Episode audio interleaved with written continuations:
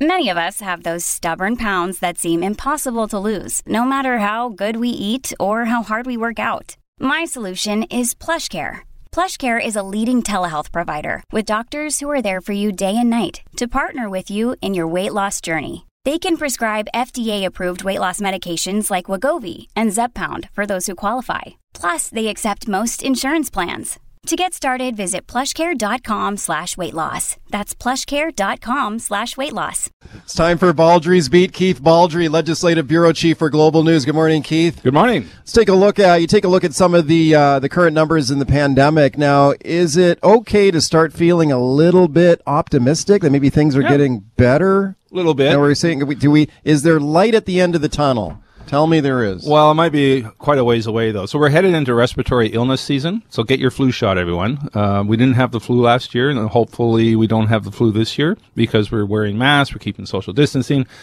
and we're getting vaccinated against COVID nineteen in great numbers. We had modeling released yesterday uh, from Sally, Sally Otto and her her uh, colleagues. Uh, suggesting that our case count is starting to level off and starting to decline. But if when you look at it on a regional basis, it's still concerned in the north, you've got uh, almost 20% positivity rate compared to a province-wide average of almost 5%. So there's a, a discrepancy there. The other thing, and I reported this last night, that um, quite apart from COVID-19, although COVID-19 is part of this, the Interior Health Authority has just lost almost 1,400 healthcare workers. Yeah. The most of any health authority, almost double that of any health authority. We're talking a lot of nurses and doctors are suddenly off the payroll because they refuse to get vaccinated. right. That coupled with the fact that right now there are more patients in hospitals than there are base beds. They've over uh, over capacity in base beds. They've had to add some surge beds in there, and it's not all. It's obviously not all COVID nineteen patients. It's only sixty six COVID nineteen patients, but there's a lot of illness it seems in the interior, and so that particular health authority is uh, is got some issues and challenges ahead. And Northern Health continues. Now we're up to eighty one people uh, having to be flown out of Northern Health Authority already in Metro Vancouver and Victoria, but also into the interior. These are ICU patients. Okay, I want to key on on the impact of those lost healthcare professionals here because of the vaccine mandate in a second here. But let me play a clip here for you, Keith, from Sarah Otto, who you mentioned from UBC, who is one of the great researchers here in BC on this pandemic. And here she is talking about what is going well, some encouraging signs. Have a listen. what has really worked in this fourth Delta wave is that the province has really done more targeted measures, not an across the board ban on social interactions, social gathering size across the province, but really targeting where we're seeing high case rates, high demand on hospitalization. And I hope that that continues. Okay, so she says some measures are working. It's interesting though when you take a look at the the number of healthcare workers who have uh, been put on unpaid leave that you just described because they're not getting the vaccine. Do you sense any any hesitation from the government here or concern that this could impact their ability to provide services to the public? You're losing a lot of healthcare workers. Like even though the percentage is small, like you said, you're still talking about a lot of people. And my understanding is that we're also hiring a lot of healthcare workers, hiring uh, 30 anesthesiologists, for example, uh, hiring more nurses. But there's it's going to be an impact. You you lose almost 1,400 people in healthcare in the interior. It's not all nurses and doctors, obviously. It's right across the board, including administration, uh, maintenance, uh, you name it. It's not all direct medical services, but it's bound to have an impact. It's going to be, be mitigated somewhat by the hirees that are that are coming in the system. It's interesting in Dr. Otto's uh, findings about starting to decline. It's, it's remarkable the difference between Vancouver Coastal, for example, and the rest of the province. Vancouver Coastal, which is Vancouver, Richmond, North Vancouver, West Vancouver, and the Sunshine Coast, has far lower numbers in terms of um, daily case numbers, hospitalizations, ICUs, uh, deaths. It's just not COVID nineteen is just not a, as big a deal in that health authority as it is right next door in Fraser, which is mostly the Eastern Fraser Valley. Okay, we continue to follow that very closely. Have you been following the backlash that Andrew Weaver is receiving, the former BC Green Party leader? He came out in support this week of John Horgan's climate change plan called Clean BC. And there's a lot of environmental groups saying this does not go far enough. They should shut down liquefied natural gas production in British Columbia. They should ban fracking. They should cancel that natural gas pipeline they're building up Yeah. north. They should ca- shut all this down. And if you don't, we can't meet our emissions Well, targets. been- and Weaver, like, I just find it amazing. Like Weaver's just pushing back on these environmental groups. He used to be their hero. And now he's saying, like, you guys are just not talking reality. Yeah, I've been including some of the tr- uh, Twitter threads on this with uh, with uh, Andrew Weaver. Uh, yeah, no, Andrew Weaver's never been part of the shutdown uh, view when it comes to uh, taking on uh, a lot of stuff. It's it's more you, you say it's grounded in reality. It, there's a, politi- a realpolitik thing here, what's yeah. actually possible politically and what's not. And Weaver, I think, after his time as an elected official, realizes there's only so you can only go so far, so over such a pace that it's unrealistic to expect otherwise. But he's getting a lot of pushback from a lot of enviro groups, but uh, he relishes the fight. I'll tell you that. Okay, he took a lot of heat for endorsing Horgan's plan this week. Earlier in the recent federal election, Trudeau. That's right. He endorsed Justin Trudeau's climate change plan. And this is a Trudeau government that, that bought a pipeline, and mm-hmm. people are saying like Trudeau is a fraud on this. Why is Andrew Weaver endorsing these people and these plans? Let's go back to the election here. And now this is uh, this is Andrew Weaver endorsing the Trudeau climate change plan. Get your thoughts here. This national plan, with its pricing mechanisms, with its banning on thermal coal exports, with its movement towards methane reductions, with its em- emphasis on zero emitting vehicles, with its recognition of the synergy between a strong, prosperous economy and a, and a healthy, clean planet, this is a plan that I've been dreaming of for most of my life.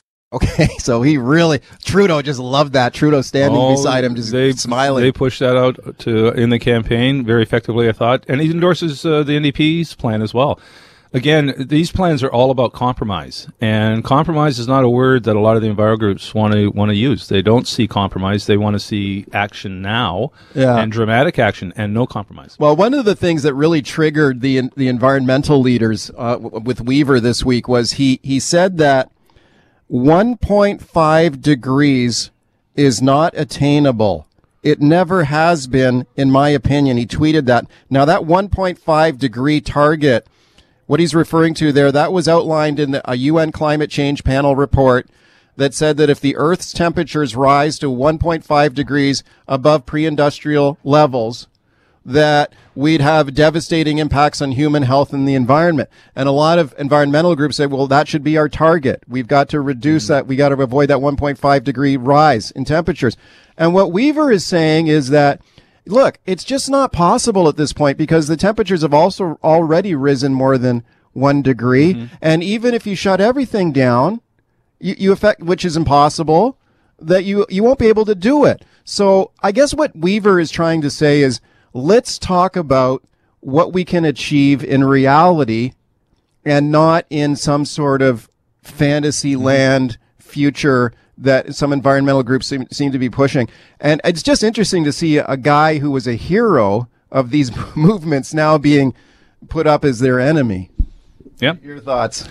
Well, I mean, uh, it was interesting when John Horgan had this announcement. He was flanked by environmental leaders and by uh, energy experts. Mark Jaccard, for example, who's a prime uh, major expert when it comes to fighting climate change, is there on board and you know uh, fully in support of this plan. Marin Smith and others. So Weaver's not, not by himself on this. There's a lot of environmental leaders and energy experts who side with these uh, these uh, climate plans. I've been texting with Weaver this morning. I'm trying to get him on tomorrow's show, so hopefully we will. Uh, real quickly, I started the show today, Keith, talking about what I thought was a really excellent story on Global News last night about these bike thefts going on in the West End. We had some remarkable photos and video of these guys coming in like Mission Impossible yeah. style with these like glass cutters, suction yeah. cups, and going into this West End apartment building and ripping off a bunch of these high end bikes.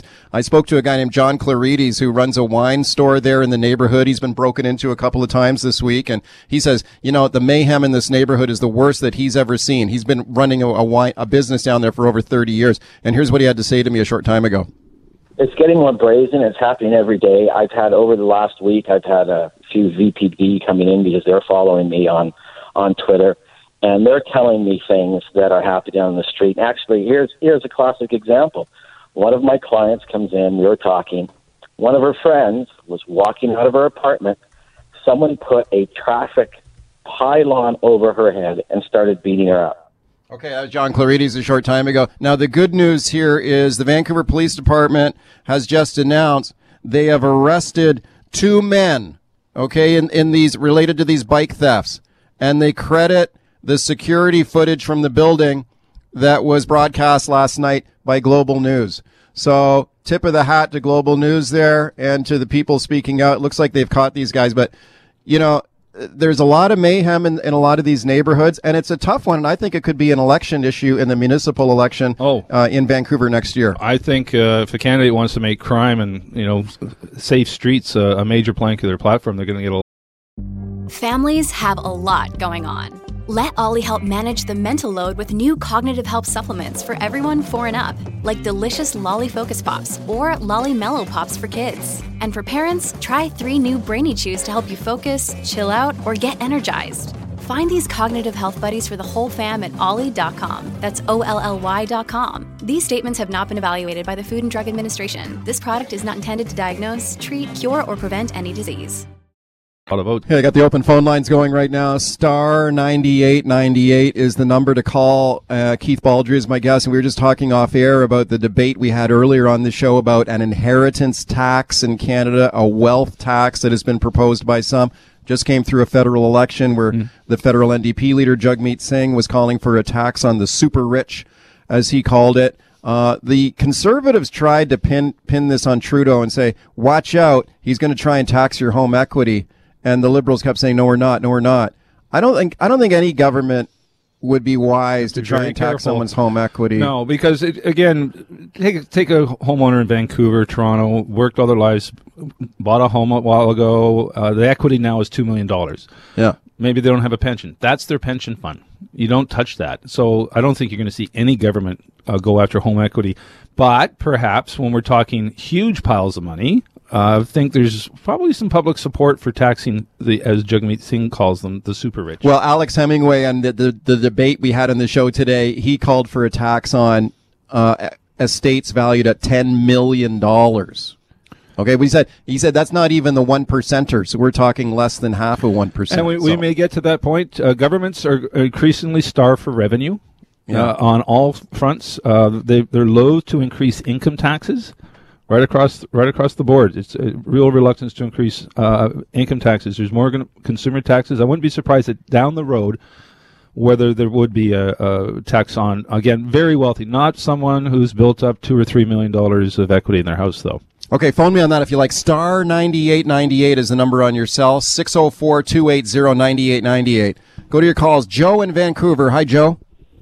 Hey, gents. Hope you're doing well today. Um, just wanted to say, you know, it's all great to pick on on the mayor and the city for the crime, which they're responsible for in a large part. But I would bet you a hundred bucks to your favorite charity that a the guys that stole those bikes are known to police, and b by this time next week, probably earlier, they're already back on the street. So somewhere along the line, people actually need to spend some time in jail. That's my two cents. Okay, thanks for the call. They're We- probably back on the street tomorrow. well, yeah. I mean, with the bail reforms that we've seen in in uh, in BC, a, lo- a lot of people you're facing, even some serious criminal charges. If you're not convicted or whatever, you know, uh, th- there's a constitutional argument to let you out. Okay, and the police are complaining about that. Like they brought in some bail reforms, basically make it easier to get bail while you're in pretrial. Okay, before you're before you're Yep. convicted of a crime, and they're saying what just precisely what the caller just said. A lot of times, you know, you get these uh, recidivist uh, guys who are just doing these uh, property crimes over and over again. And they've that, they've been saying that for years. It's been an ongoing problem. I think it's probably worse now than it has been for some time. But the street crime in Vancouver, I've got uh, friends and relatives who've been directly affected by this. Assaults on the street. Uh, there's a lot of mental health challenges on the streets of Vancouver. Uh, it's a problem that's getting worse. Natalie and PoCo, hi. Um, you know what I find absurd is that um, there is a campaign to promote normalization of drug use. Well, how is that possibly going to stop crime? You're going to have a forever revolving cycle of bike thieves and whoever in and out of prison, and that's where your taxes. That's Well- where you want your taxes to go. Come more on, about- people. Oh, why not educate people to not use drugs? Thank you, Natalie. That's where your taxes. If governments are starved for taxes, this is where their taxes are going to go. Thank you, Natalie. It's not so. It's not so much normalizing the use of drugs; it's destigmatizing the use of drugs. So people who are using drugs get help. Uh, don't Well- y- use it alone.